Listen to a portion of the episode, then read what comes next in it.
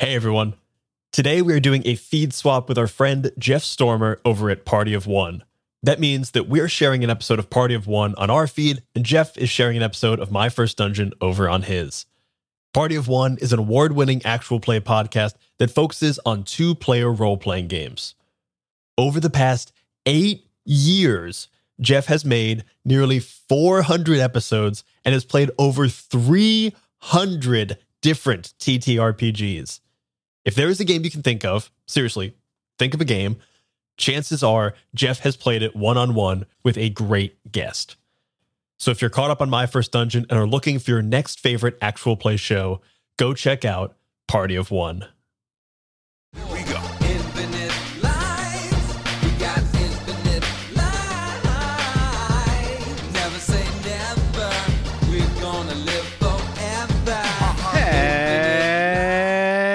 People! Welcome once again to the Party of One podcast, the actual play RPG podcast where the gaming table is always set for two. I'm your host, as always, Jeff Stormer, and this week on the show, I am joined by Caro Asercion for a game of I'm sorry, did you say Street Magic? I'm sorry, did you say Street Magic is a city building game for two or more players. Players take turns exploring a city block by block, location by location, neighborhood by neighborhood, along the way discovering the people and places that make it just so dang interesting and that call that city home. It is a beautiful and breathtaking world building game. It is legitimately, I do not say this lightly, legitimately one of my favorite games. It is an active and direct inspiration to me. More about that in the coming months. And I just, I, I love it so much, and I can't wait for you to hear it and discover this game. Go buy the game and support it. It's, oh, I love it. You can pick up a copy of the game at seaexcursion.itch.io slash streetmagic. You, you will not regret it. Let's just put it like that. You can find more information about I'm sorry, did you say Street Magic, as well as the rest of Caro's work in the show notes. Real quick before we dive in, a special thank you to Steph Beck-Fay, our newest backer on Patreon. Thank you so much. Um, thank you much so much for supporting the games that I create and the podcasts and all this kind of cool stuff. Patreon backers get early access to episodes, raw audio of Party of One episodes, uh, the texts of games before they are released, as well as just like extra cool stuff that I make. You can find more information at patreon.com slash Jeff Stormer. And with all that said, let's throw it over to me in the past so that he can get started with the show. Take it past me. Thanks, future me. This week, I am super, super excited. Uh, this has been one that I've been looking forward to for a good long while now. Um, I am joined by Caro Asercion. Caro, thank you so much for coming on the show. Thank you for having me, Jeff. I'm really excited to be here. I am so so jazzed. I know we've been planning this episode for like a while and it's been it's been just a matter of like finding the time for us to both sit down and I'm like I'm so so jazzed about it because I don't know if you know this, but I really love the game that we're going to be playing this week. I I think I've seen you mention that. I'm I'm really glad to hear that. Thank you so much. Um, Oh, of course. Um, real quick, at the top of the show, why don't you let our lovely listeners know the game that we are playing this week, as well as anything else you've got going on that you might want them to know about? For sure, for sure. Um, as Jeff has said, my name is Caro Asercion. Uh, the game that we're playing today is one that I designed by the name of I'm sorry, did you say Street Magic? It is roughly based off of Microscope by Ben Robbins, um, along with inspiration from, you know, various other sources.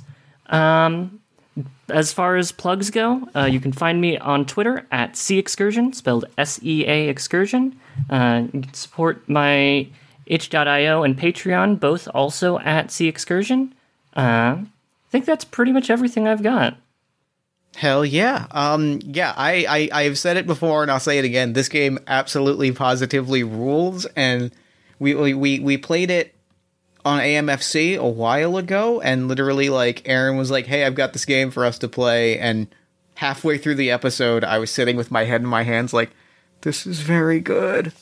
So, I'm pretty jazzed. Hell yeah. So, let's walk. Let us introduce. I'm sorry. Did you say Street Magic? Great name. First off, No worries, great I did. name. Um, okay. I'm sorry. Did you say Street Magic is a game about building a city, filling it with life and vivid detail, exploring its hidden corners, and meeting its strange and wondrous inhabitants? It is designed to be played as a single session game. It can be played uh, as an ongoing, continuous game, but we will be playing it as a, in a single session. Um, this is a game about making a city. Um, it is a city building story game. We are going to take turns exploring our city. By the end of the game, we will have created a place that none of us could have imagined alone. Our agenda as players is to create a vibrant and multifaceted city, to fill that city with life and personality, and to expand on each other's ideas together. Unlike many tabletop games, I'm sorry, did you say Street Magic is played without a game master or facilitator? The game goes back and forth between phases of independent and collaborative action. At times, we will decide on certain aspects of the city as a group, but on our turn, each of us has complete control over what we add to the city. Would you like to read the section on safety tools? I would be more than happy to read the section on safety tools. Uh, I'm sorry, did you say Street Magic is designed for light and breezy gameplay? But, you know, much like exploring a city in real life, a game of Street Magic might end up wandering down strange paths or in unexpected directions. Um, so, you know, we've got a couple of safety tools just to make sure that we're looking out for each other at the table. Mm-hmm. Um, there are rest stops, which is, you know, after a while, we can always uh, step away from the table for a few minutes, use the break to stretch, catch our breath, get some water or snack if we need. Um, usually, those tend to happen after each round of full play ends, uh, before the next one begins. Um, along with that, we have holds, which are a tool we can use to address a, a concern in the moment. You know, rest stops can give us a chance to catch our breath, but they can't always address things that come up in the middle of play. So at any point, if either of us is like, "Hey, I'm not sure exactly where this is going," we can just call for a hold and and talk through things as we go.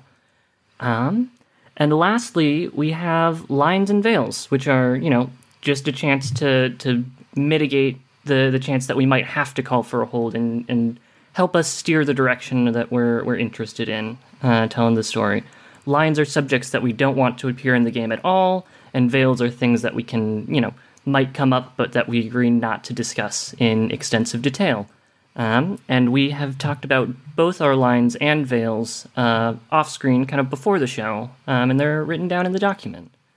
Yes, we have them in front of us. Um, and so, with all of that, we will go ahead and uh, start to build out our city. The first part of creating a city is establishing tone, uh, the color and texture of, of the setting that we're going to explore. The first thing we're going to do is uh, we're going to decide on a few adjectives to fill out the mood of our city. Uh, we should each pick at least one from the list below, but we don't have to limit ourselves to these options. Um, one of the things that I like to do with two player games when it's, you know, just two people playing is you pick an adjective and then I pick an adjective and then each of us picks a second adjective and we find what's kind of the average between those. I love that. That's really cool. Um, anything on this list or, or anything in general really jumping out to you? You know, I've been uh, uh there's a few that really do jump out to me and the one that I really want to uh throw out more than any of the others is I want to throw out crisp. I think it's partially because we are recording this in autumn and partially because I've been watching this really this really fun show about a sleepy northwestern uh, Pacific Northwestern town that is haunted by a supernatural murder. Um, just the idea of like a crisp sort of autumnal energy like feels very appealing to me about the town that we're exploring. I love that. I love that. Um, I'm more than happy to go with crisp. Um, I think I will maybe complicate that by suggesting um, bright. Hmm. I think you know there's there's definitely different kinds of autumnal energy. Um, you know, you can have uh, an autumn that's a little bit more muted, an autumn that's you know very gray, very very cool earth tones. But I, I'm also interested in you know very very bright and and very vivid colors. Um, and I, I think that's I love that, something yeah. I'm, I'm really interested in.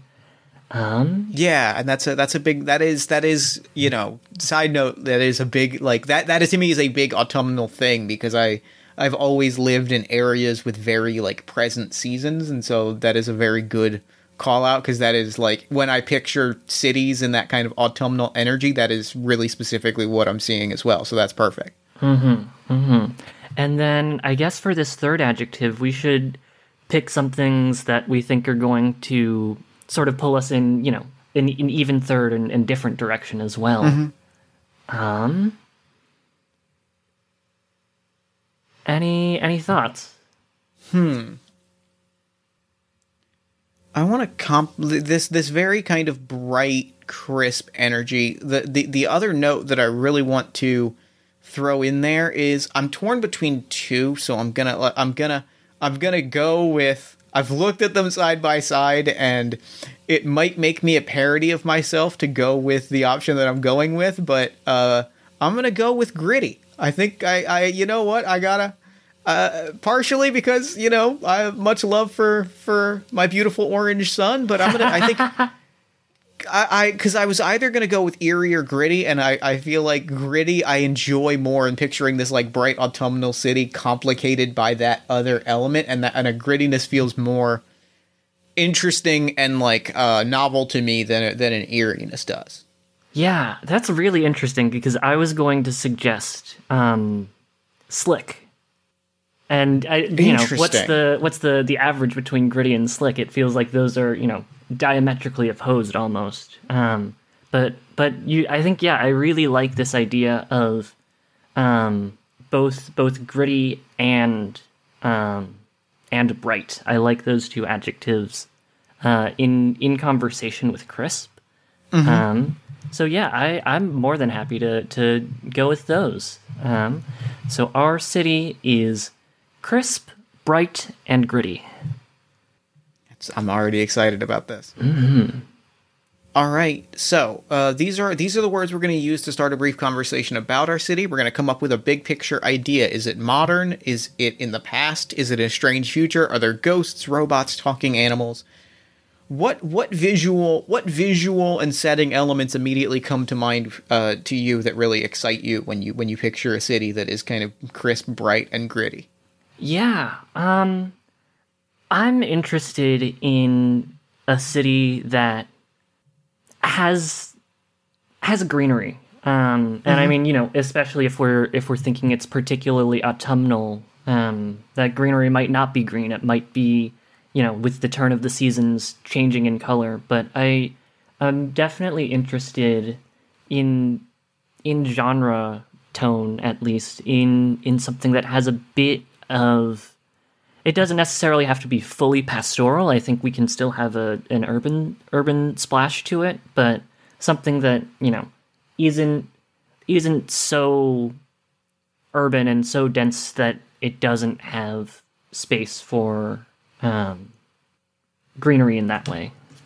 I, I, I, I- agree completely, and the, the other the the other direction that I want to run with with that is the the visual aesthetic that like really jumps out at me when I when I think about this this city is uh this op this this visual of like there being an industrial element to it, but being like alongside that greenery, like that that kind of high contrast is very interesting to me. That sort of like, you know, big, big kind of big industrial, almost brutalist like buildings surrounding or like interspersed or, you know, in unison with that that really lush autumnal greenery like feels like the aesthetic that I'm interested in.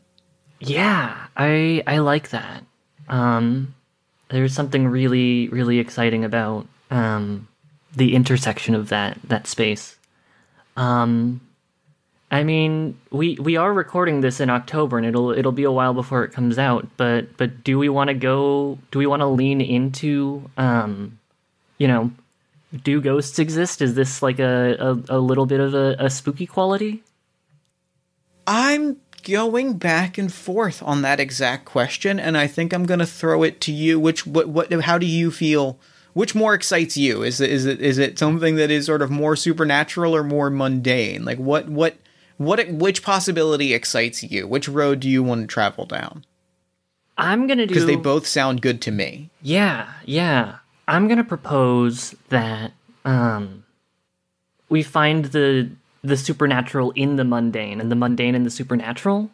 Um, Cool. You know, if ghosts exist, there there is a normality or a you know a, a mundanity to their their presence. Um, there, you know, there might be literal street magic. Um, Yeah. I, I don't want to lean super heavily into um, an an urban fantasy that that paints you know fantastic.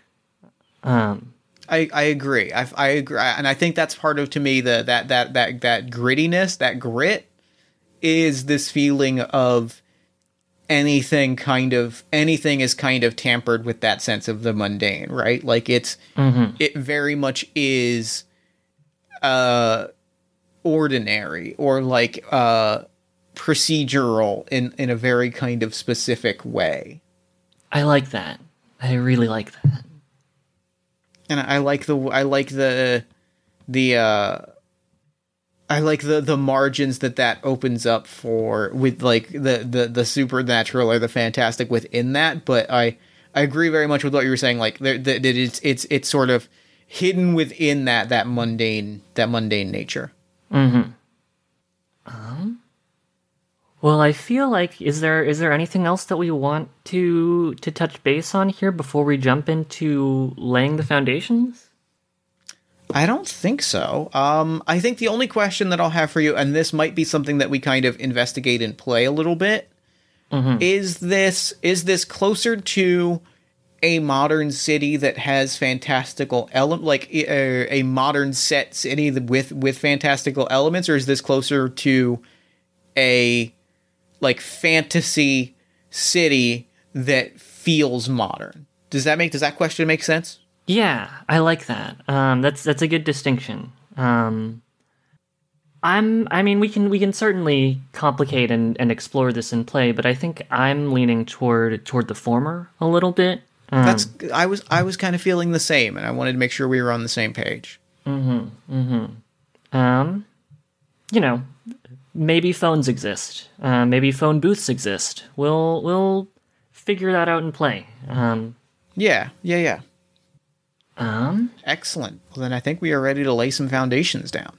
Yeah. Um. So if either of us, uh, sorry, um, yeah. So so we start by asking, um, you know, who most recently rode public transit, and that person goes first. But I'm I'm not sure if that is necessarily apt in in our current day and age. Um. Do you do you have anything that, that's jumping out to you, or do you want me to, to lead on this one? Um, why don't you take the lead on this one? Sure, I would I would be more than happy to. Um, so I'm going to before we before we really start exploring the city, we're we're going to add just a couple of you know cards to the table to to spark our imagination before we we really zero in and kind of explore it on a theme by theme basis. Um, So to start, I am going to go to the section on exploring a neighborhood. Um, neighborhoods are kind of the broadest type of cards that we can play to build our city. Um, if we were playing in person, we would be writing all of our, our aspects of the city on, on different index cards. Um, we're just using a Google Doc for today. Um, but to explore a neighborhood, we're going to take a blank index card uh, and give it the following three key elements, which are a title, a reputation, and a true name. Um, so the title of a neighborhood is what the denizens of the city call it on, you know, a daily basis. It could be named after local geography, the the history of its residents, um, the types of business that are conducted there. Um, the reputation is just sort of the general vibe of the neighborhood. You know, is it really residential? Is it really commercial? Is it really industrial? What do its residents think of themselves? What do other neighborhoods think of this one? Um, all of this is a conversation. Like if you have questions as as we're kind of talking it through, you're more than welcome to to ask them. Um, what we say out loud is always more important than what we write down. Um, and then every neighborhood has a true name, which is kind of a magic all of its own. Um, and that's just sort of descriptive sensory images that paint a really clear idea of the neighborhood in our minds. Um, and those can be tactile details, but they can also just as easily be poetic or metaphorical or symbolic. Um, the true name elicits the the idea or the personality. Um, Sure. a neighborhood's reputation might be what people think of it, but its true name is what makes it truly unforgettable. Um, So to start, I'm going to introduce a neighborhood called the Rust District. Um, I think this neighborhood is predominantly built up around. I think there were a lot of factories. Um, this is, is a industrial space, um, but I think that um, it used to be a lot of factories, and these days, um, a lot of them have either downsized or moved or closed. Um, there are still factory. There are still um, spaces that are active, um, but alongside those those factories, there are residents and homes and you know storefronts and other spaces that have other communities that have moved into um, sort of the the wreckage not not the wreckage um, have moved into the the structures that used to be industrial in that way I think here's my here's a here's the question that I want to ask you as I kind of picture the the aesthetics of the Rust District. These these these buildings, these communities, these shops, these homes that have kind of moved into the uh, into sort of the um the the spaces of the Rust District where these kind of uh, factories used to be. Are they sort of literally like moving into the factories like is it like what was like you on the outside looks like a factory and then you kind of walk in you see you know uh like doors and and offices that have been converted into apartments or like have they kind of been have some of those factories either been torn down or sectioned off and like rebuilt as homes and shops and things I think it's a little bit of a mix. I think there Okay. are, um, you know, there are definitely communities that have um, moved into the the architecture that's already there, moved into those spaces, and um, I think it's certainly easier to um, move in and not necessarily renovate, uh, not necessarily tear these buildings down, but to to transform them.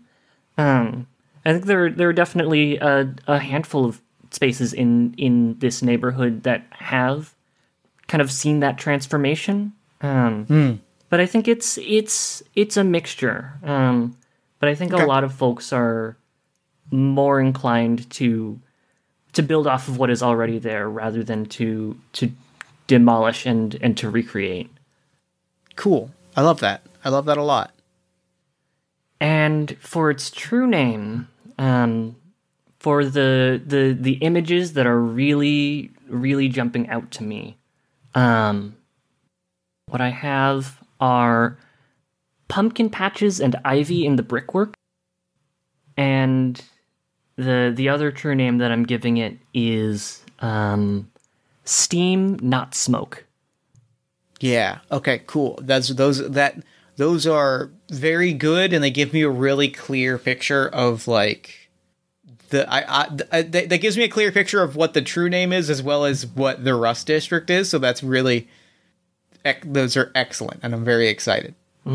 that's that's how true names go. It it tells you exactly, you know, you go to a place, its its true name tells you these are these are the things that um, somebody's eye, somebody's ear uh, might be drawn to. Awesome. I love that. That's fantastic.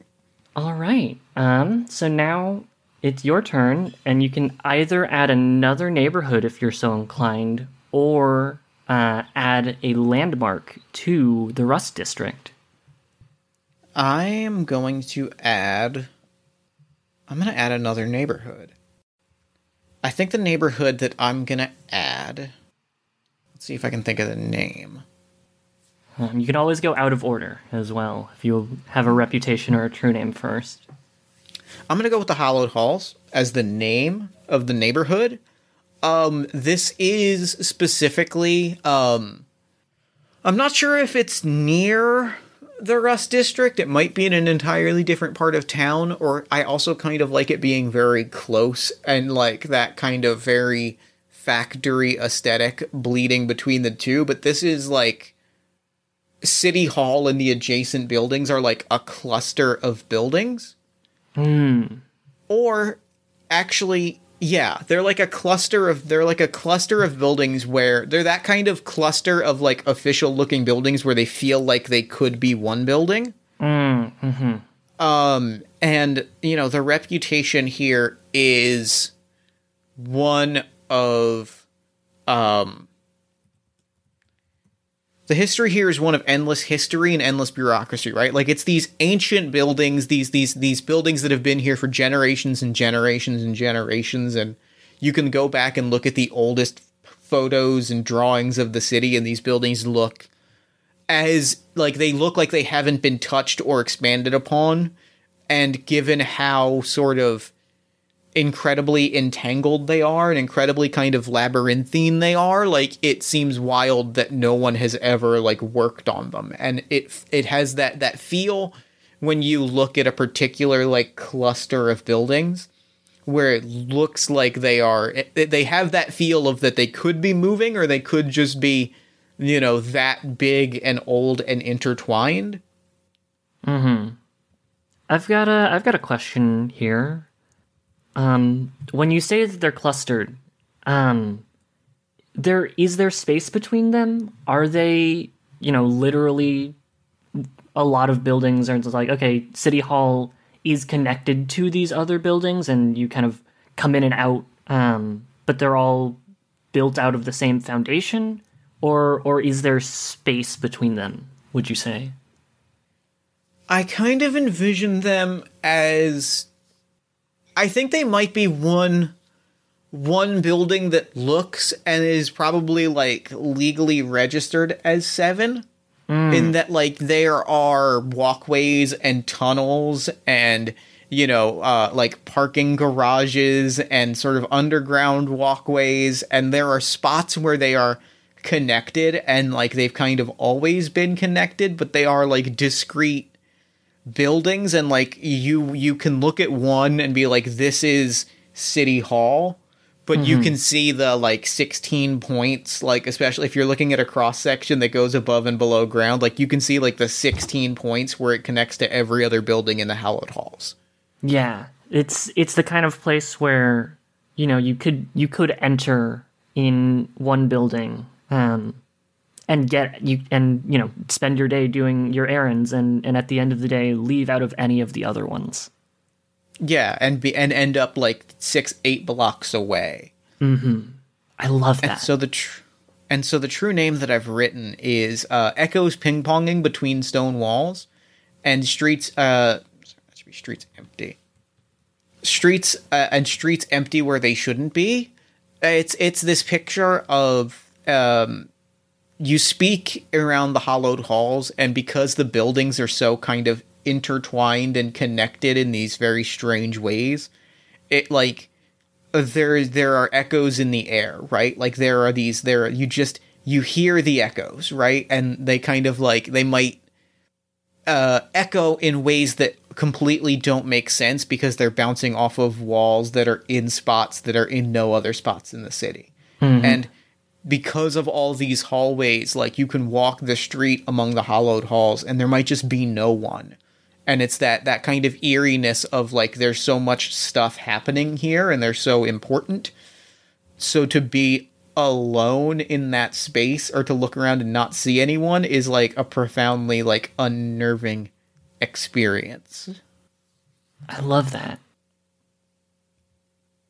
Well, we've we've got two neighborhoods down. Um, just to lay a couple more cards on the table, uh, we can maybe let's go around one more time, and either we can add, um, you know, another neighborhood or another landmark. Um, cool I'm going to introduce a landmark, and I think I'm going to introduce a landmark in the Hallowed Halls.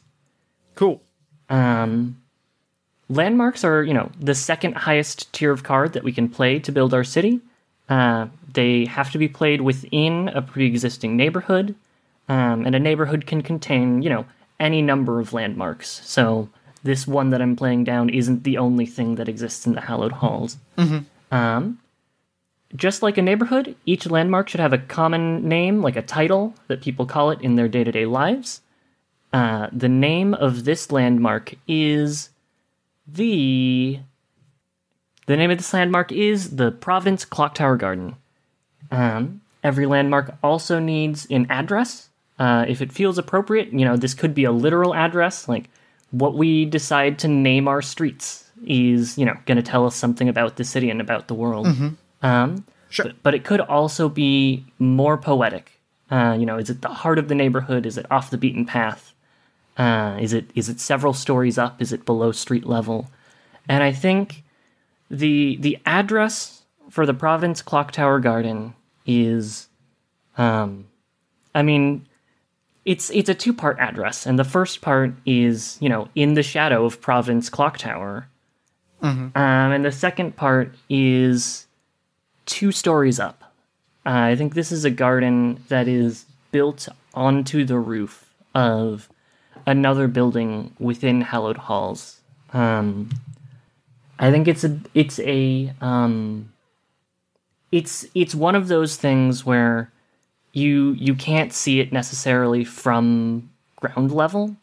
Um, you know, you look at these these photos that you're you're saying about the hallowed halls, and it's it's kind of eternal sameness. Um, and there is that quality to it. Like you look at Providence, you look at the the clock tower. It's it hasn't changed. Um, but if you you know see the city from a different angle, if you look at it uh, from a different perspective, um, this this garden that has grown up in in kind of its shadow has is is complicating that. I think this is a, a space that is a little bit more recent, um, a little bit more modern, um, and it's a you know a little bit out of sight, um, just in that it it it hasn't quite popped up, uh, hasn't hasn't doesn't show up in that way, especially when you compare it to the the bureaucracy of of the halls at large.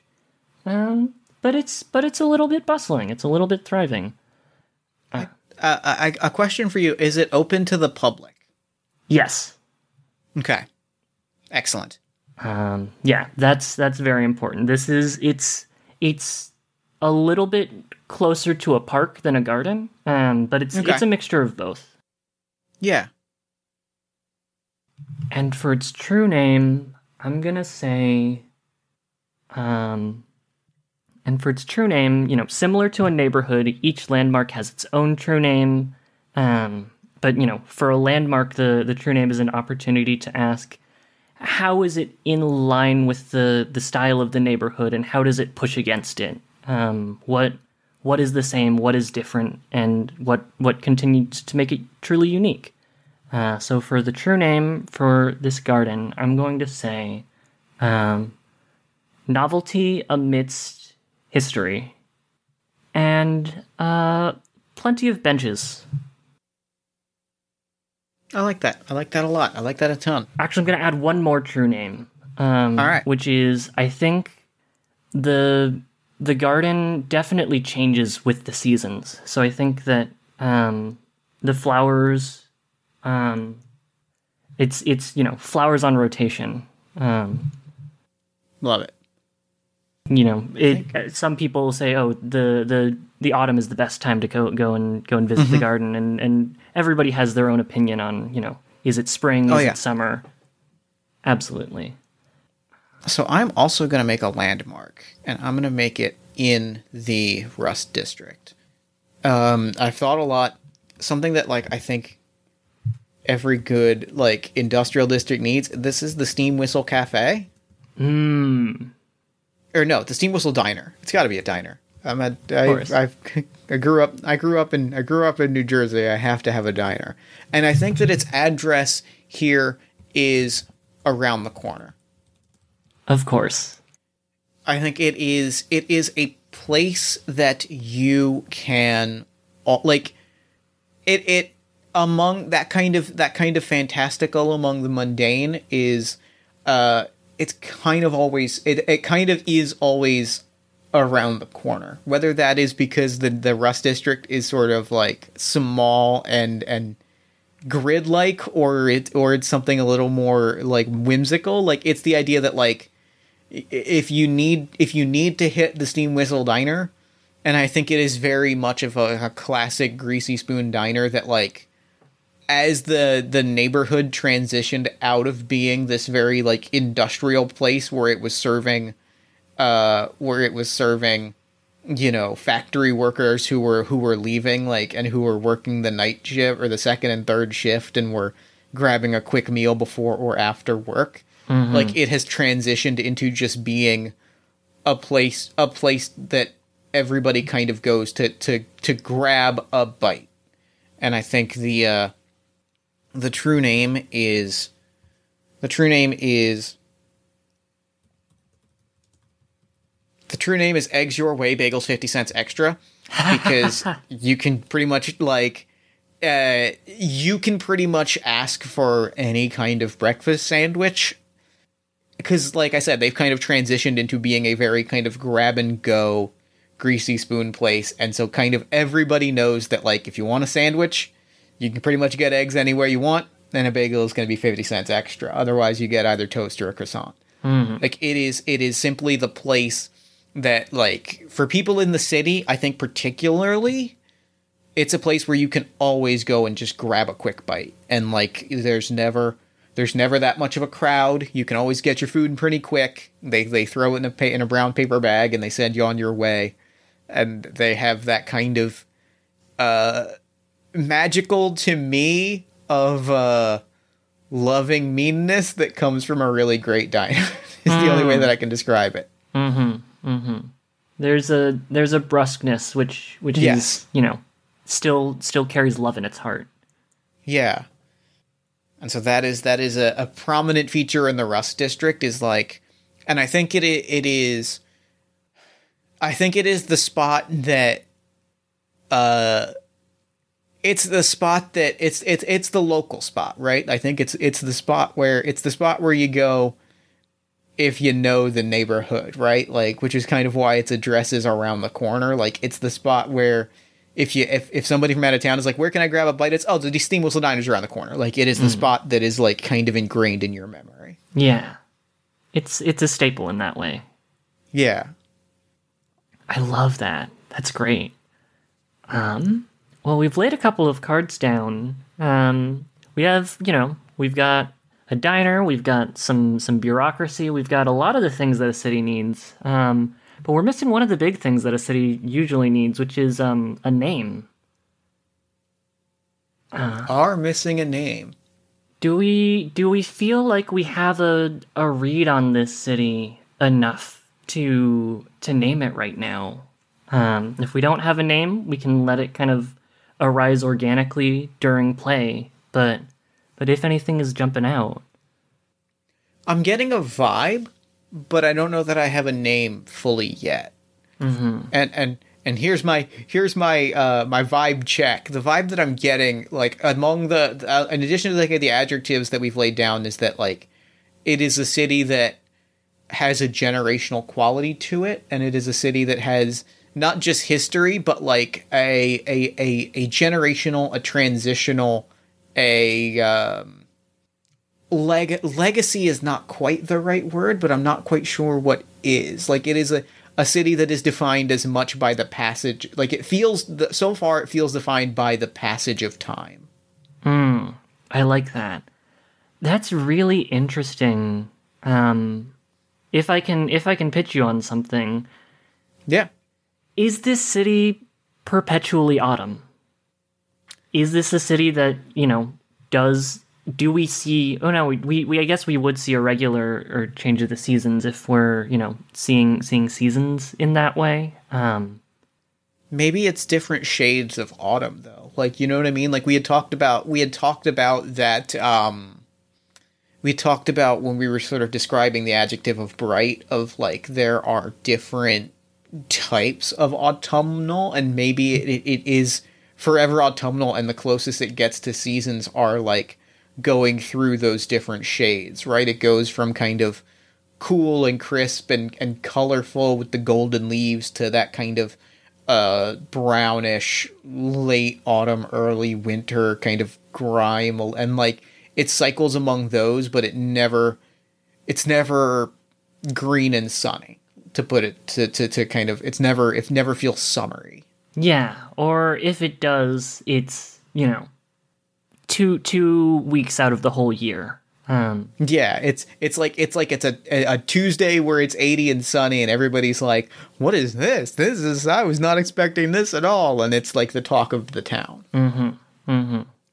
I I like that. I like that there's this there's still a, a feeling of of transience and of moving through time, but it's not so so varied and so vast as to kind of fully encompass um, the the turn of the the seasons in a full way. And the other thing that kind of first off transience is a great word. I think that's kind of the vibe that I'm getting from it. Like and the other thing that kind of it feels to me like uh, a lot of this and I think the autumnal energy really carries this is this is a city that isn't and maybe this is saying like a very similar thing, but I think it's a, it's a similar but important distinct thing is this is a city that is has roots in the past. Like it's not it it, it is it is or rather has uh, rather like part of its identity is that it is not what it was for lack of a better way to put it. You know what I mean? Like there's this energy of there's this energy of like it was something and now it is something else. There's a there's a change there's a changing element to this city that feels important to me that I'm really excited about. Can I can I pitch you on a name because I think there was something you said that that sparked an idea. Um, Please. is this the city of Uproot? Uproot's really good. Fuck. Uproot's very good. Yeah, you you were just talking about how it is simultaneously rooted but also also changing and it it it I don't know, it just it just feels like it clicks. It does. It feels right. Um okay. So now we can we can jump in a little bit more. Um, the basic overview of a round, now that we've sort of laid this foundation, is that we're going to start. Um, we're going to start with one player declaring a compass, which is like a, a theme or a subject of exploration for this round. and then we're going to wander the city for a little bit, uh, spending some time exploring, you know, neighborhoods or landmarks or adding residents to the table. Um, and all of the cards that we add during the round are connected to the compass.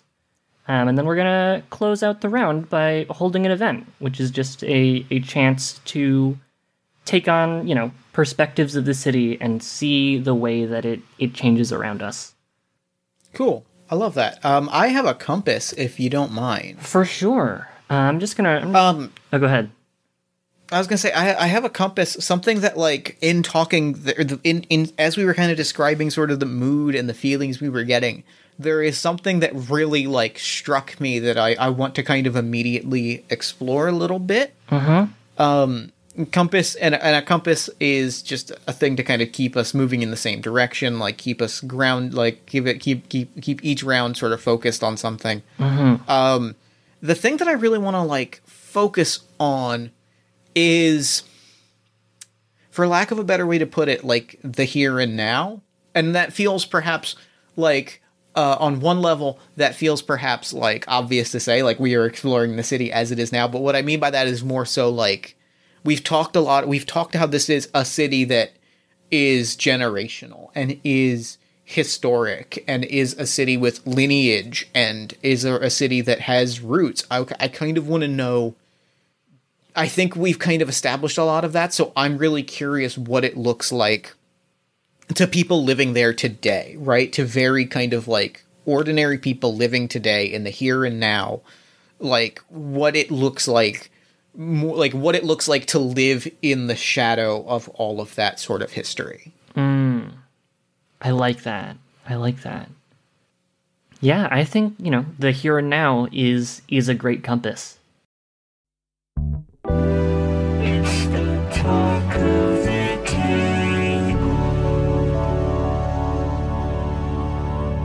Hey everyone, it's Brian. Just wanted to let you know that if you're enjoying this episode of Party of One, you might also like to hear my conversation with Jeff Stormer over on our other podcast, Talk of the Table. In it, we discuss how to find your next TTRPG, what we've learned about design from good and bad games, And Jeff even makes some recommendations for me that I am almost certain will appear on this podcast in the future. So go check out our episode of Talk of the Table wherever you get your podcasts. And with that, back to the show. It's the talk of the table.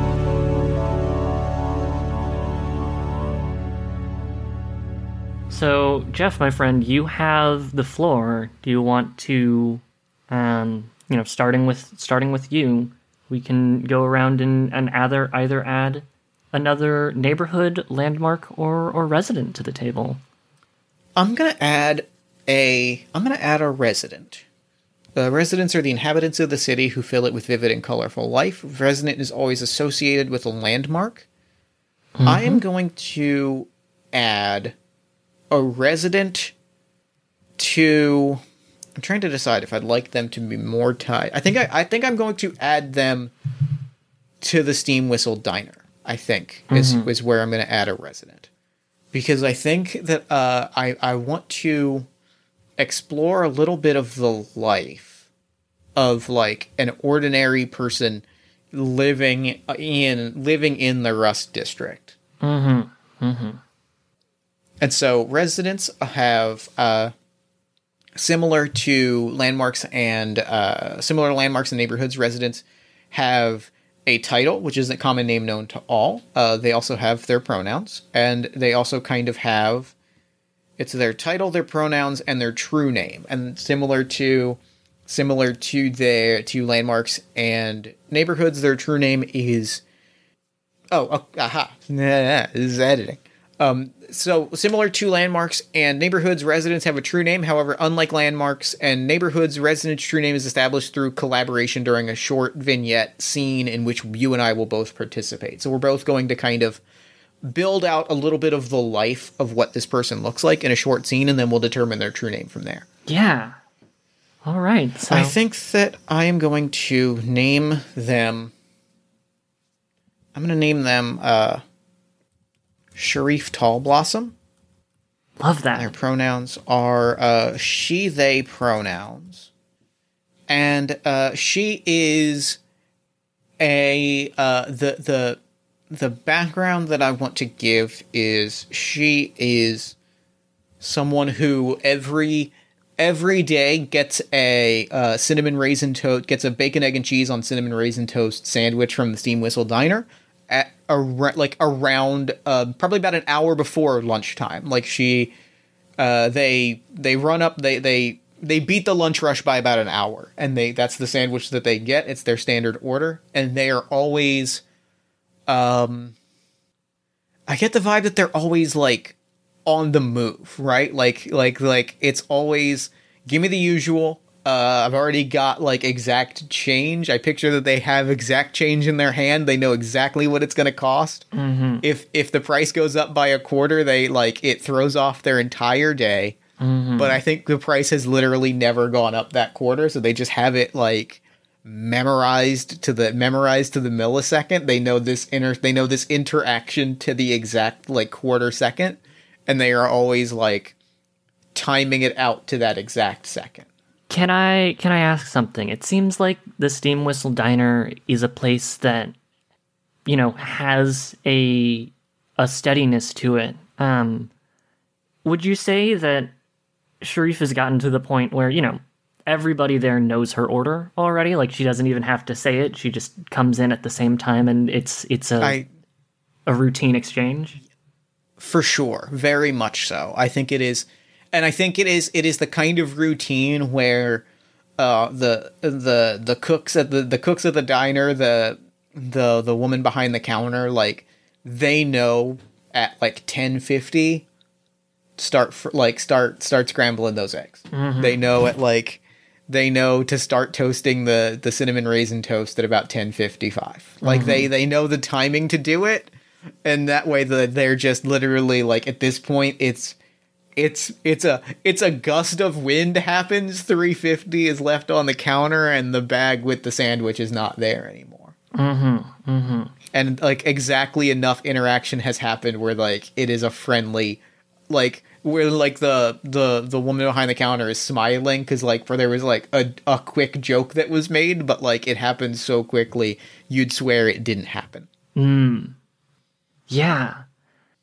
I mean, I feel like that that in and of itself is the scene. I would love to maybe just complicate this a tiny bit by saying Yeah. um maybe if we if we frame this a little bit filmically, um we we have we see that interaction taking place. Is there somebody like out of town at the counter who who sees that interaction and um you know asks the the woman at the counter um who who's that person who, who just showed through? They didn't even um they didn't even say anything. You, you have a bit of a rapport or? And I think um I think that the I think their response is um uh I I think I think her uh her response the woman behind the counter's response is something to the effect of Oh yeah, we didn't you didn't you didn't hear. Like we chatted, we caught up, we we we knew we figured out, you know, she she let me know what was up. Like they they gave me the they gave me the inside deets uh you know they're just they're busy and so i get their food order. This is their their they're the the most regular of regulars you know i the, the, the if if something's new they'll stop and tell me but nothing's ever new with them. Hmm. And and it's this it's this element of like this person from out of town sees this and i think there's almost to this person from out of town a level of defensiveness right? Hmm. Mm-hmm. Yeah. Because like this is kind of like a fun like chill like a fun like plays and to have this person like blaze through there it feels almost it feels almost rude or dismissive. Like you're not stopping and acknowledging this very kind of charming diner but the second they kind of push on it uh it's it's oh yeah no no fine I, they're fine they're they'd stop and tell me if there was something new but there's nothing new going on with them so they're on their way. I don't want to i don't want to slow them down. That's that's sharif. Yeah. I love that so much. I'm gonna I'm gonna so I'm gonna I'm gonna propose that that their true name is if something was new. And I'm gonna put it in quotation. I'm gonna propose that their true name was the quote, if something was new, they'd stop and tell me.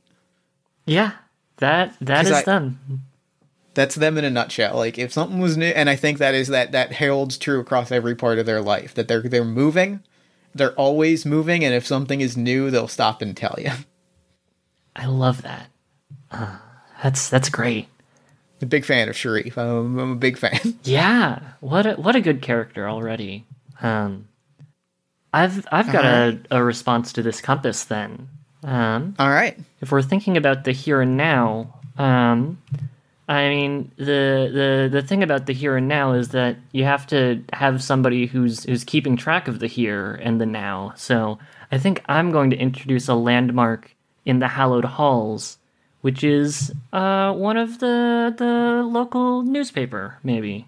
Oh, of course. You gotta have a local newspaper. Yeah, and I think that the name of this this newspaper is uh, the Paisley Press Gazette. It's very good. It's very, very good, is the thing. Mm-hmm. For its address, I think this is it's it's a building that is it's in the hallowed halls. It's pretty low down. I think it's it's you know partially underground. Um, their their offices, um, but they still get a decent amount of light uh, through the windows.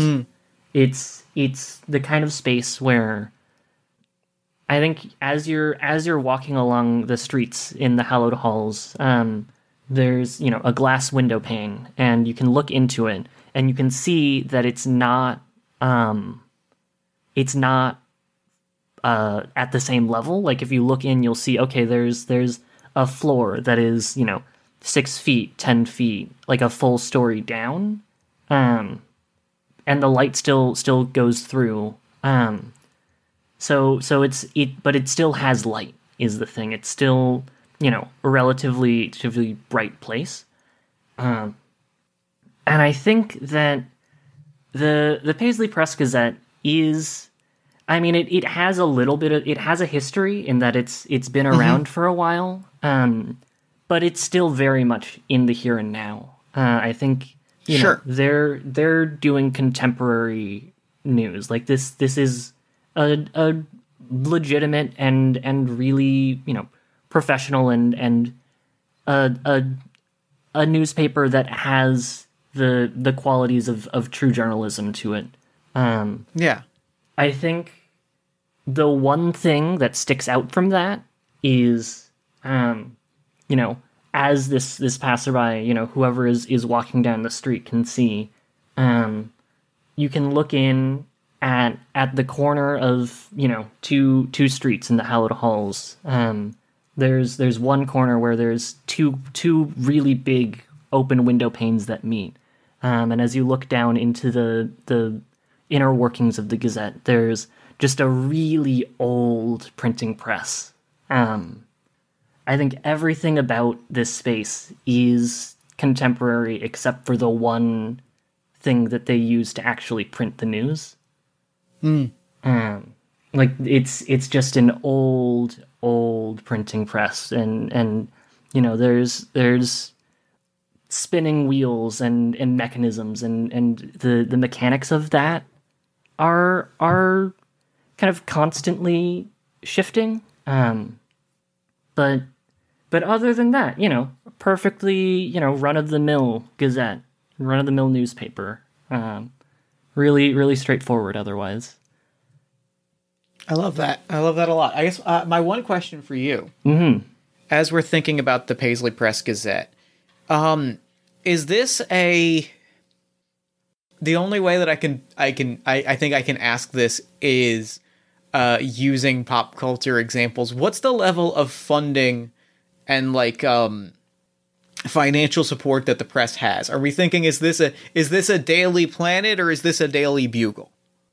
I think it leans a little bit closer to to the bugle. Um, it's not Okay. it's not massive. Um, it you know has a, a handful of consistent journalists. Like it's it's it's the kind of place that isn't struggling, um, but it is it's small, but it's not small in a way that you know we, we have to worry about downsizing or or laying somebody off. Got it. There's it a- is the quintessential small town newspaper. Yeah, quintessential is a really good Got it. word. Um, I think that might be part of its true name. I think its true name is the printing press is the only thing old about it, and uh, quintessential. I love that. That's that's that's absolutely fantastic. I think I'm gonna add a landmark as my other as my other part of our compass. I'm gonna add a landmark, and I think I'm gonna add it to the Rust District. Mm-hmm. I think I'm gonna add our landmark to the Rust. I'm gonna add the landmark to the Rust District, where I think I want it to be because I think um, I think what is what what the other part of the here and now that like I want to to learn about by kind of uh, by learning about a place a little bit, and this one might be one that I I throw a few more questions your way as we kind of flesh this out. Is I think this is the um, I'm gonna call this the um, I'm gonna call this the the, the Grapevine Gardens. I'm gonna call this the Grapevine Gardens uh, office collective. And I think its um its address is uh its address is wherever there's open business space. I think that the the Grapevine Gardens office collective is like a series of working spaces that have been that have populated a lot of these uh, these abandoned factories and these abandoned kind of office spaces. These abandoned workspaces have been converted into like very different kinds of of office spaces, which kind of like I think captures a little bit of that like transitional nature, right? Like that these are these are these big giant open old factories with catwalks and walkways and you look down a level and you kind of see and they've kind of been converted into like uh, individual offices have been kind of plastered over or like torn down and rebuilt, and like one factory might be like six or seven.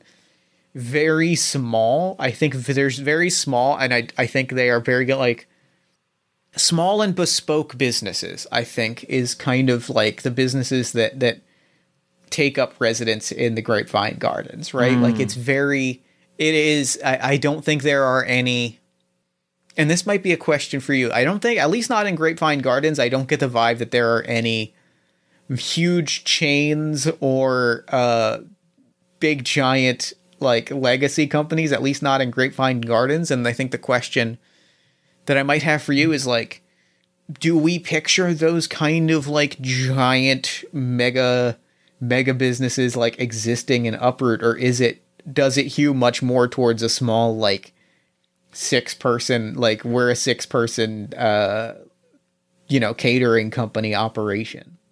Yeah, yeah. I I'm definitely envisioning a lot more of the latter. Um I could see, you know, there's there's a a company that's a little bit larger and has like an uproot branch, maybe. Um if you'll Okay, pardon the yeah, I can see that. But um but yeah, I don't I don't necessarily see it as a place that is ensconced in you know corporate or or you know retail or you know even chain restaurants. I don't, I don't think that there's um Yeah, It- I, I get the same kind of vibe where it it is a lot of a lot of, of smaller up upstart. I think is a good a good. I mean, I it's a term that I don't like in in the real world, but in the world of uproot, like upstart feels like a good way to describe a lot of the businesses that exist and especially kind of exist in the in Grapevine Gardens of like it's like a group of collaborators have formed uh like have formed a company that like a bookbinding business and they have their tiny like two room office space and it's like adjacent to a bagel shop and adjacent to a really nice tapas restaurant. Yeah.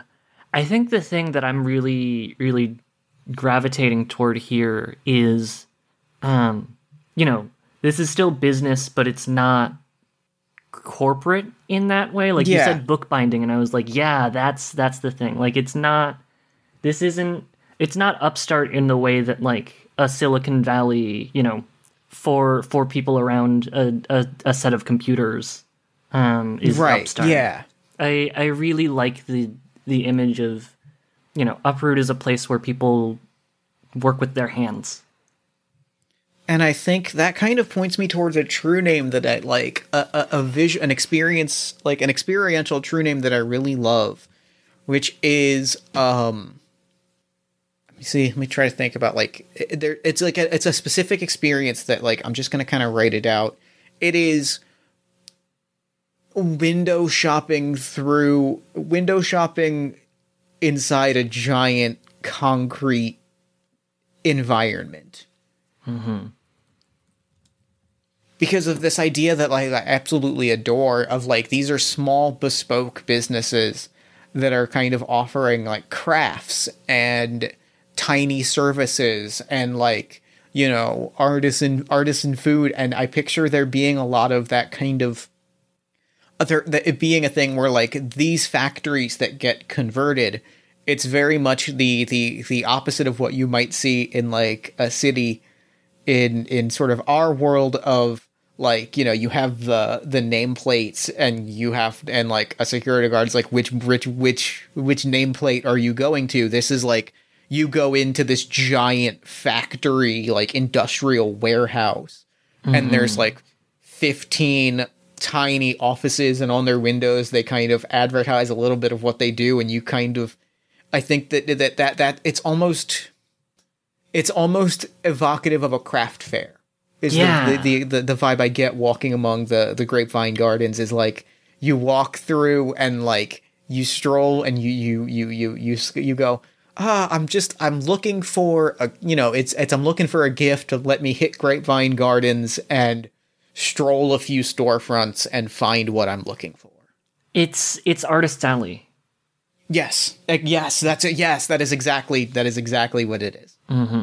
and you know you don't necessarily know like it's it's a collective they they move around like you might end up with a a, a bar of soap you might end up with a, a really nice basket um it, what what which which wares and which businesses are around might might rotate and might change, but you can always Yeah. guarantee that there's going to be something. Oh, this that's that's cool as hell. I love that. That's super good. I love that. I adore it. Um, well, to close off this compass, um, I just want to double check on time. I know that uh, the the Zencastr says we're at an hour and seven minutes. Yeah, that's about what I've got as well. Okay. Um, you said we're we're shooting for hour and a half. Somewhere in around 90 minutes, yeah. Cool. So I'm. I just want to. I, I reckon that with um, this this last one and with the event that we probably won't have time to get to a second compass. Uh, so I'm just thinking about what we want to get to from from that end. Uh, We could do we could do a second shorter if we could do an event. and then Wait, how many? Yeah, Like maybe a second shorter round of like one One one an event. Yeah, I, I think that seems reasonable. Yeah, I I yeah I, I don't want to overstretch on your time, but I also don't No, no, no. I'm on, so I'm loving this. I think that yeah, I think that I, I appreciate I appreciate that consideration, and I think that if we do, um, I think we have do is that four or is that did we do four or did we do three? we did four. Um, I mean, the other thing is, I would I would be happy to kind of close out with this um, with an event and then do three for the next round, so that it's three and three. I'm cool with that. Yeah, that sounds great. Cool. Yeah. In that case, we can we can play it a little bit a little bit fast and loose with the rules here. Um, what Yeah. would you like to to do for our event to close out this compass of the here and now? I'm thinking.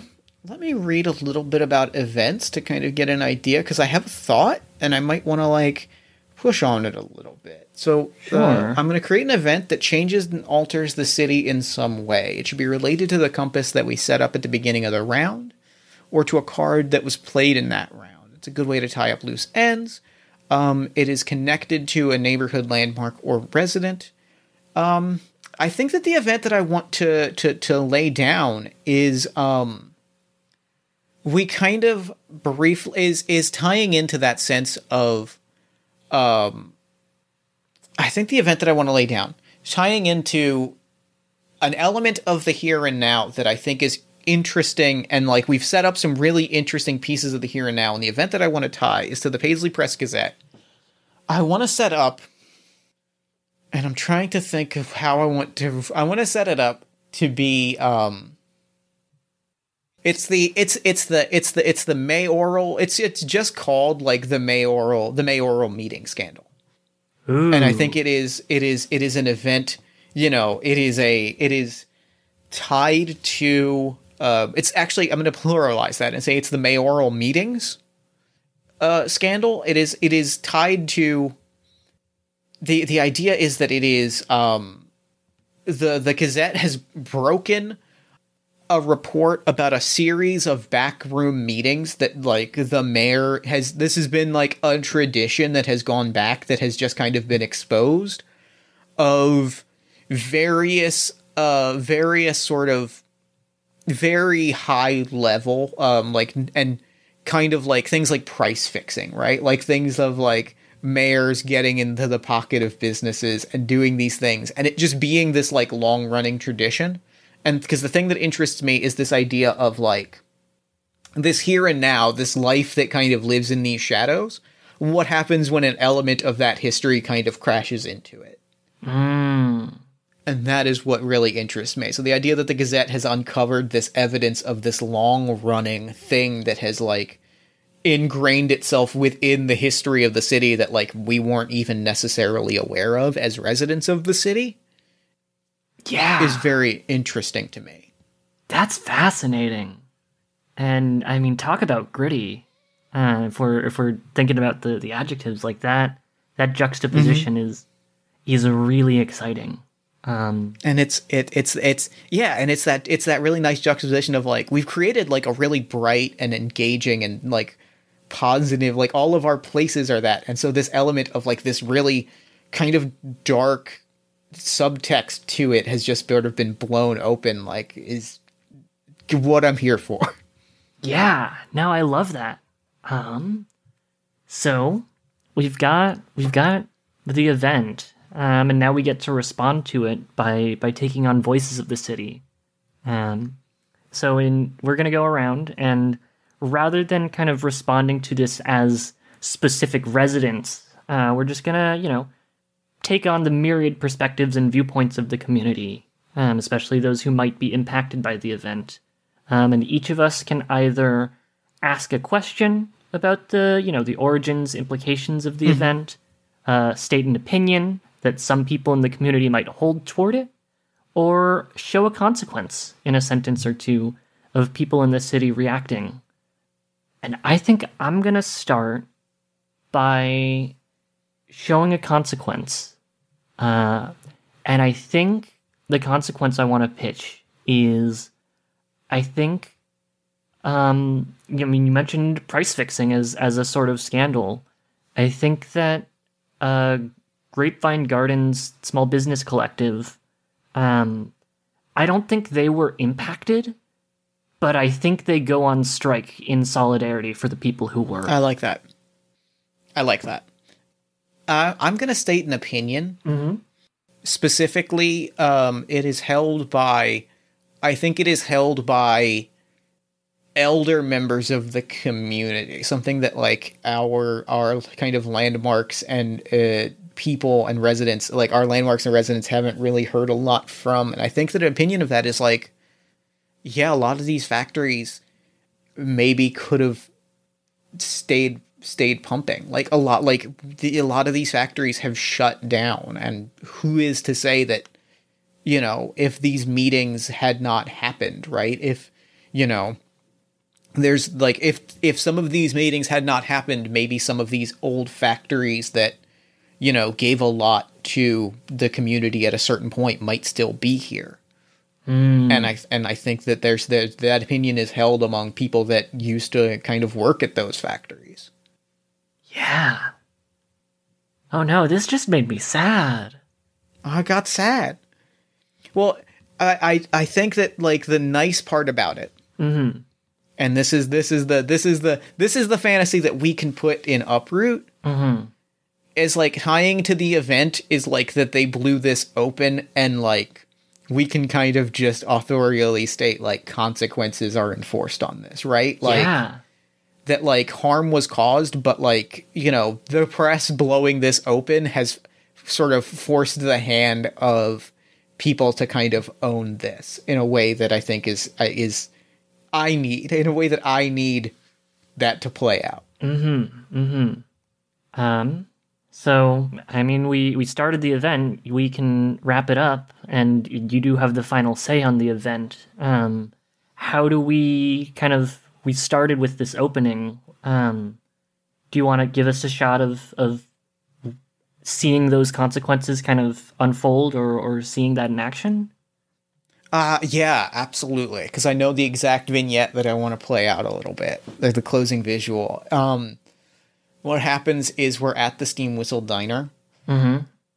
and um, our our out of town friend is like trying something entirely different. One of those dishes that nobody that nobody that is a local would try. Mm-hmm. And so like they're getting they're getting like the uh they're getting like the fruit smoothie or something. Something that you just you know you're not going to get from the Steam Whistle Diner. And um they see Sharif come in and they see her like and they, they kind of like for the first time they kind of just like give her the customary nod. But for the first time they see her stop at the counter. And like she's got like a humongous like legal pad in her hand just covered in stuff. Yeah. and her shoulders just sag and she's like oh we gotta talk. I have got i have got some news for you. And the the woman behind the counter like the the the entire diner stops right? Like when they when they say like i've got news for you the entire diner stops and everyone looks up and they just start like breaking things down and like flipping papers and we just close out on them like rattling off all of these these things that are happening. The the idea that of like this has forced so many things into motion between between the, the, the office strike and the, the newspaper breaking it open and the political unrest that all of that has caused. Like so much stuff is happening that Sharif is like it's just is is is telling stories. Yeah. Oh, what a good image! What a, I love. I love closing out that compass. I mean, that that truly is the here and the now. Mm-hmm. Oh, that's great. That's good as hell.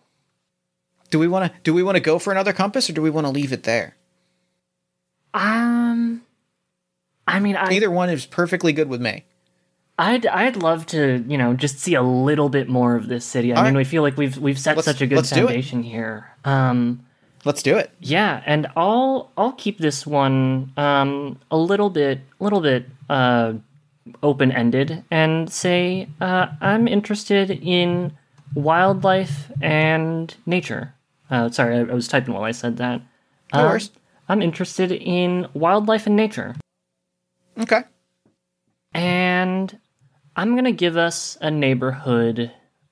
Um, just because we've, I mean, we've we've done a lot with the Rust District and the Hallowed Halls. I'd love it to do just a little bit more of a neighborhood, um, and I think this is, um, it's a neighborhood that is not necessarily on the outskirts of town, um, but it's like there's there's a part of the town that is a mixture of residential and it, it has like a, a natural quality to it. Like you there there's you know you you turn down a street and there's a row of houses and then you turn you mm-hmm. know the next street over and it's like oh this one doesn't have houses. This is you know a, a set of trees and then you you keep following that one and you turn and it's like okay there is no road. Now it's just a dirt trail um and i i think that there is a little bit of yeah that kind of you know foresty quality to it in in the sense that this there's there's nature that has always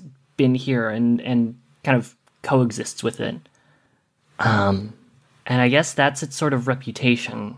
Um and for the neighborhood i'm gonna say its title is um uh maybe it's oak flats Oak Flats is very good. I like Oak Flat. Oak Flats is a good name.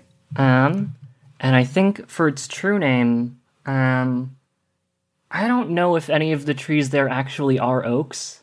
I think maybe it's it's almost kind of funnier if if somebody named it Oak Flats, um, and then afterwards realized, you know, so who, whoever some an arborist looked at it and was like, none none of these trees are are oaks. Can I share with you a true as as as you flesh that out? Can I share with you a true Philadelphia story? Please. Um, so as in an effort to like green our neighborhood, they probably like a hundred or so years ago they planted a bunch of trees. They were like, we ordered a bunch of trees, we shipped a bunch of trees into the neighborhood. Like we're planting them. We're doing a huge initiative to like add greenery to our neighborhood. Mm-hmm. Mm-hmm. And it worked. And like there are all kind, there are trees like all over our neighborhood in West Philly. However, uh, what they did not realize about these trees was that they are. Um, the, I don't know the proper name of them, but I know that the uh, the commonly accepted name is is uh, shitberries hmm Yeah. Because their berries uh, smell like uh, smell like defecation, mm-hmm. and they did not realize that when they planted a bunch of baby trees. It took them, you know, eighty years until the trees were fully grown and producing berries that were then dropping onto the floor. Oh no. Oh no.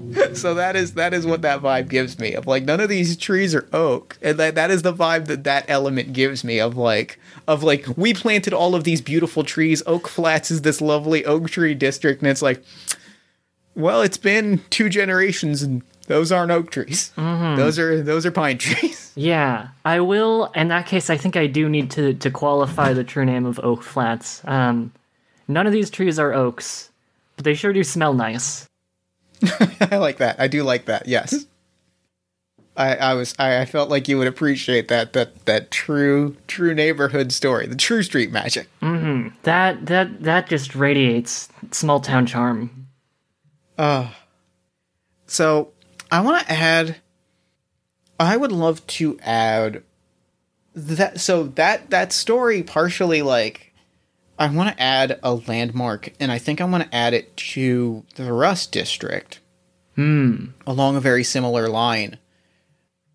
Hmm. Or maybe I maybe I want to add it to Oak Flats. I'm trying to I'm trying to think. I'm gonna add it to Oak Flats, and I'm gonna add it to be um. I'm gonna make it actually the um. You know what I would like Oak Flats to have? And I'm just gonna add this. I would like Oak Flats to have the Oak Flats boardwalk. Oh, I love that. Tell me about the Oak Flats Boardwalk, please. It's it's along the river on the outskirts of town, and it is um, it is. It is like they they built this. They built Oak Flats, right? They built out this beautiful thing, and almost imme- like they planted all of these trees along Oak Flats. They created this whole space, and as part of doing that, they they built a boardwalk, right? Like they they planted the trees along this river mm-hmm. so that boats that were going by would see this beautiful, lush kind of garden scene. But real life doesn't like map out to sort of the um the painterly goal of this uh of the the city planners that kind of engineered Oak Flats. Yeah, you've got the, the painting, so- and then you see the the kind of end result. Yeah, like we see this beautiful paint and it's this beautiful nature scene, but like the reality is like so many people started coming to Oak Flats. It became such a popular spot among locals, among out of towners, that like a boardwalk pops up, and it is a very kind of boardwalky boardwalk. There are there are games, there are street food. There it is like a very kind of space that like I, th- I think you know there are the um the city of the the chamber of commerce types like the people of the hallowed halls or like the the the the big wigs in the hallowed halls might bristle at the existence of the boardwalk it's i don't get the vibe that it's something that they were like excited for but i think it is it is the truest expression of like this is a space that has grown and this is what we have built on it right? Like it is um its true name is Fun and Games atop a picturesque portrait of nature, in that like people kept coming and people when people as people came, people set up, you know, stands and food stands and all these things, and it became this very kind of lively space that I think is not necessarily I don't want to say it's not like welcome because I think like, you know, it is it is what it is, but I think it is not officially kind of ordained, right? Like it was never part of the plan to have this kind of hopping, swinging boardwalk, and yet here it is. Yeah, yeah. And so if you were to see kind of a beautiful like oil painting now, like it would be dappled with these little tiny drops of acrylic paint, which are all these lights and mm-hmm. you know, carnival barkers and all these things that like dot this space that was supposed to be kind of lush and almost I guess conservationist, but has turned into this. And it creates a very different sort of picture, but it's a beautiful picture nonetheless. Yeah, I I get an image of the you know the melancholy of of going to the boardwalk on the last day of summer, um, except it's always the last day of summer because you know we're we're kind of perpetually in in this autumnal energy. Yeah, I love that. I love that a whole lot. Um, What a what a great what a great landmark. Um, I've got a resident Okay. And I think this resident is is well known. Uh, I think that she lives in the the Providence Clock Tower Garden, um, and I I do specify that she she lives in the Providence Clock Tower Garden because I think this resident. Uh, this resident is Big Whiskey the Goose.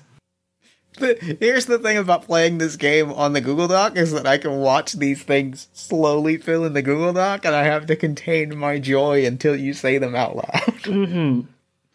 Um, Please tell me about Big Whiskey. Please tell. I've never wanted to to know more about anyone that I want to know about Big Whiskey the Goose. Big Whiskey the Goose is a a massive goose. Um, you know, a Canadian goose. Like I would say, you know, average. They they typically average what a couple couple feet tall, like two feet. I I don't know how tall a goose. Like yeah, like two feet tall.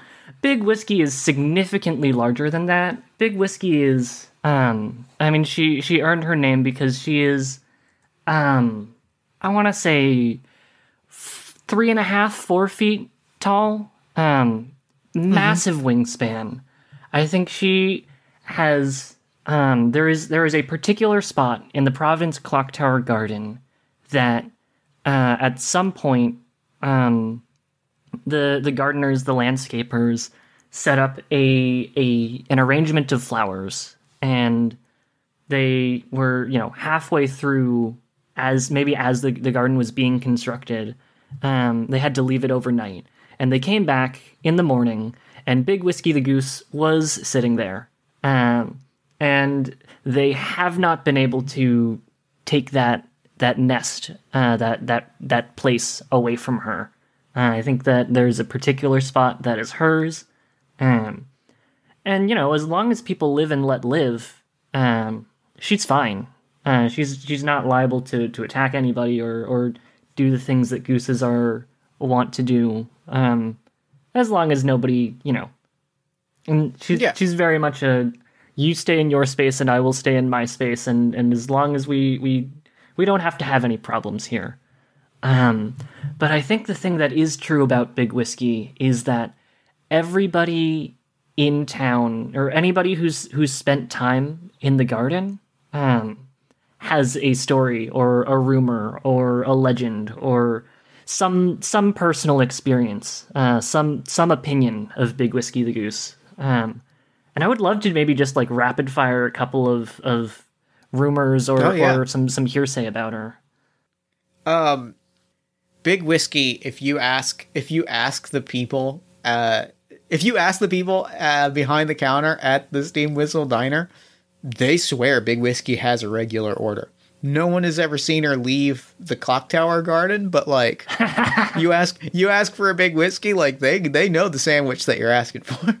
Mm-hmm. Mm-hmm. Um, I think that, um, I mean, did you hear that that after the the mayoral meeting scandal, um, the the mayor like was was I think this was like two weeks after was was seen just wandering the garden in in melancholy and despair, and and Big Whiskey chased him off. That's what I heard, at least. I, I heard that. I did hear that. I, I heard specifically, I heard that, like, so I have a friend, my friend's cousin swears that this is true. That, like, if you go to the garden after they close it at the end of the night, you'll just see Big Whiskey, like, cleaning up. She might run the garden. We're not actually sure.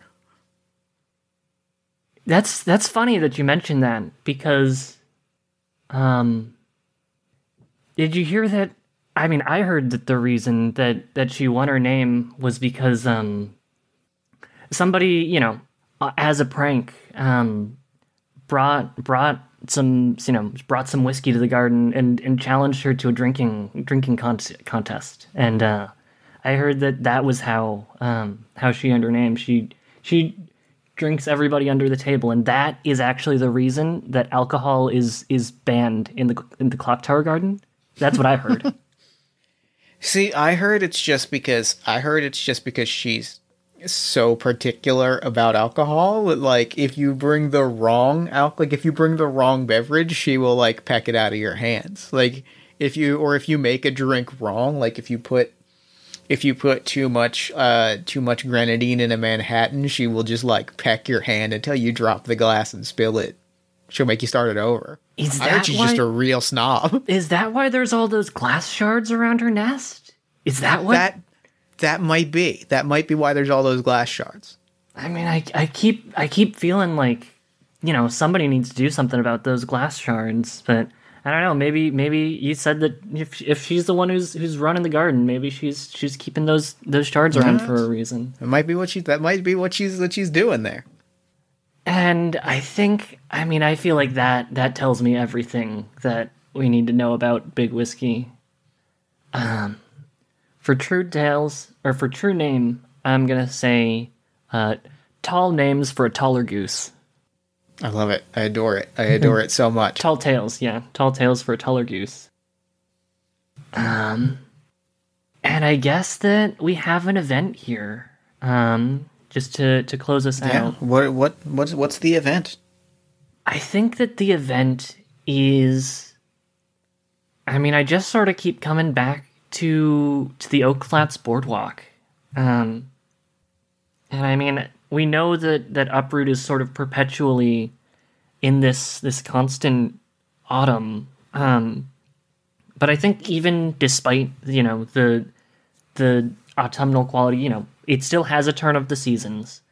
Uh, and that does mean that it still has a harvest season. Um, and I think that at the you know when it's time to to celebrate like true autumn, um, the the time of year when it's it's really time for harvest, um, and and for the people who who garden to to kind of gather in that way. Um, there's a a festival that that's held along the Oak Flats Boardwalk, um, and I think it's yeah the the Boardwalk Harvest Festival, uh, and I think it I love it. I think it takes place um, at it's it's a week long thing. It's a week long event, but it takes place. Um, it doesn't take place during the day. It takes place um, at sunset each day, and it runs um, just a couple hours into the evening. Um, and and it's a whole family affair. Like this is it's an event that you know starts um, every every day has has different proceedings, but um, it's the kind of thing that you know if you miss one day, there's there's always going to be something the next. Mm-hmm. And I think it's it's generally just a good time. Um, Yeah, for sure. uh, do you wanna do you wanna take on a voice of the city here? I would love to because I have a very specific consequence. Mm-hmm. Um, and it is that there is absolutely a harvest parade. Mm-hmm. Uh, there wasn't always a harvest parade. Can I can I pitch But- you on something? I don't want to overstep. Yes. Is it a is it a, a are there floats that go along the river or is it on the street? It is on the river, and it is on the river to commemorate a recent, like a thing that happened a few years ago. Like this is a, a- much in the spirit of the of the boardwalk. This is a very impromptu thing because because a few years ago, like after the boardwalk festival, kind of it became a thing. Something happened a few years ago that was like a, a hugely magical thing. That now there is like a tiny parade that uh, that honors this tiny event that is related to the harvest festival. Um, it's called the Whiskey River Parade. Mm-hmm. Because for one, for for some reason, Big Whiskey floated down that river by when the festival was happening. Didn't interact with anybody. Didn't do anything. Just floated down that river, and now there is a small parade uh, that traditionally she will be at the front of, and like this parade will kind of come behind her as they just float down the river. Oh, that's that's wonderful. Absolutely delightful. So it's the Whiskey River Parade is a is a treasure is a new but treasured part of the of the of the Oak Flats Harvest Festival. Yeah. And I think the, you know, there's there's I'm just thinking thinking through voices of the city here.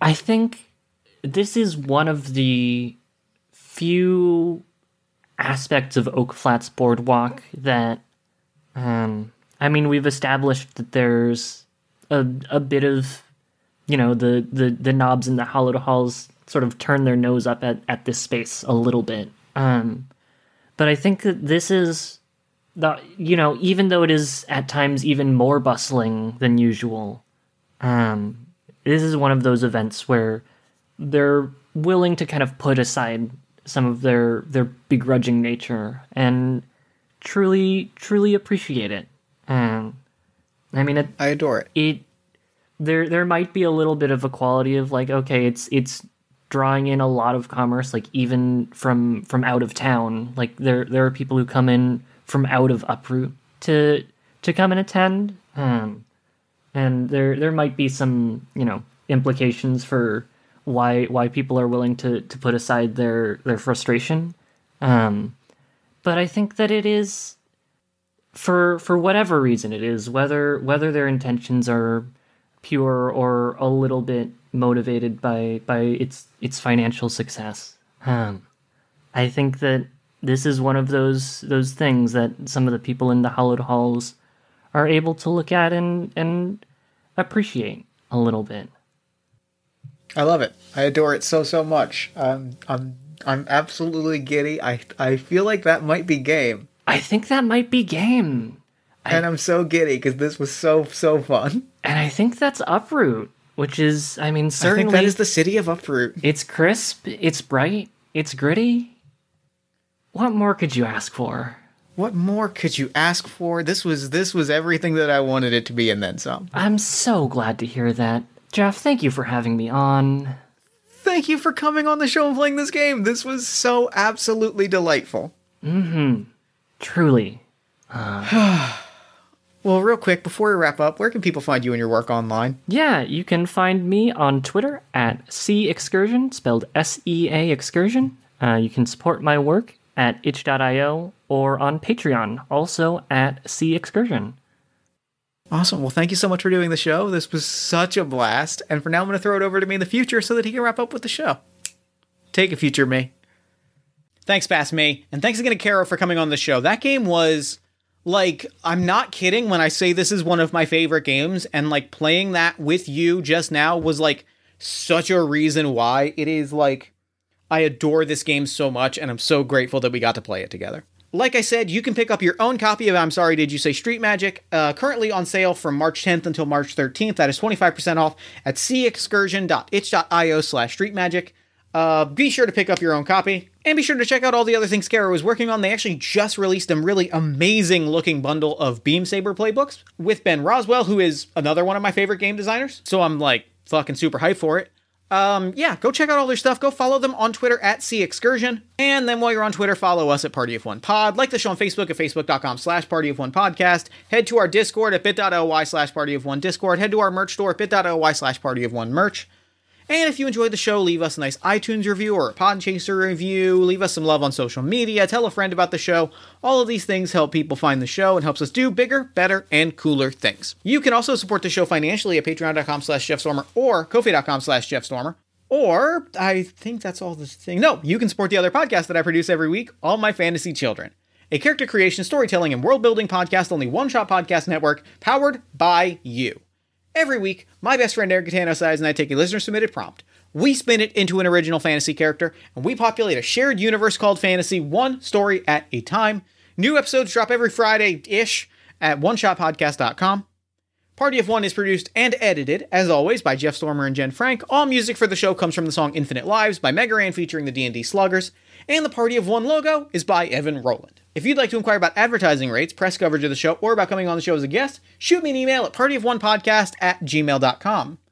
And I, I think that's it. I think that's all we do here. So until next time, thank you so much for listening. Remember to fight the forces of fascism every single day. Remember that self love and self care are radical and defiant acts of resistance. And as always, party on, everybody.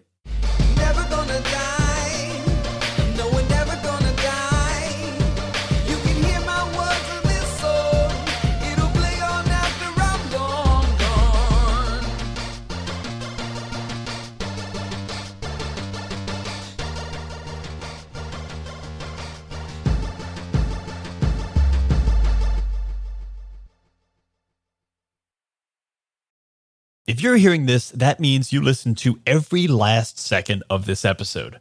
If you're not caught up yet, that's great because then there's plenty more to listen to. But if you are caught up and you simply can't wait for the next episode, then you should head on over to patreon.com slash my first dungeon pod and become a member of the Dice Pool.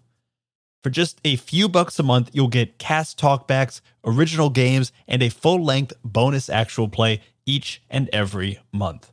As of the end of 2023, there is already over 20 hours of bonus audio, plus a whole bunch of other goodies to enjoy. So head on over to patreon.com slash my first dungeon pod and jump into the dice pool.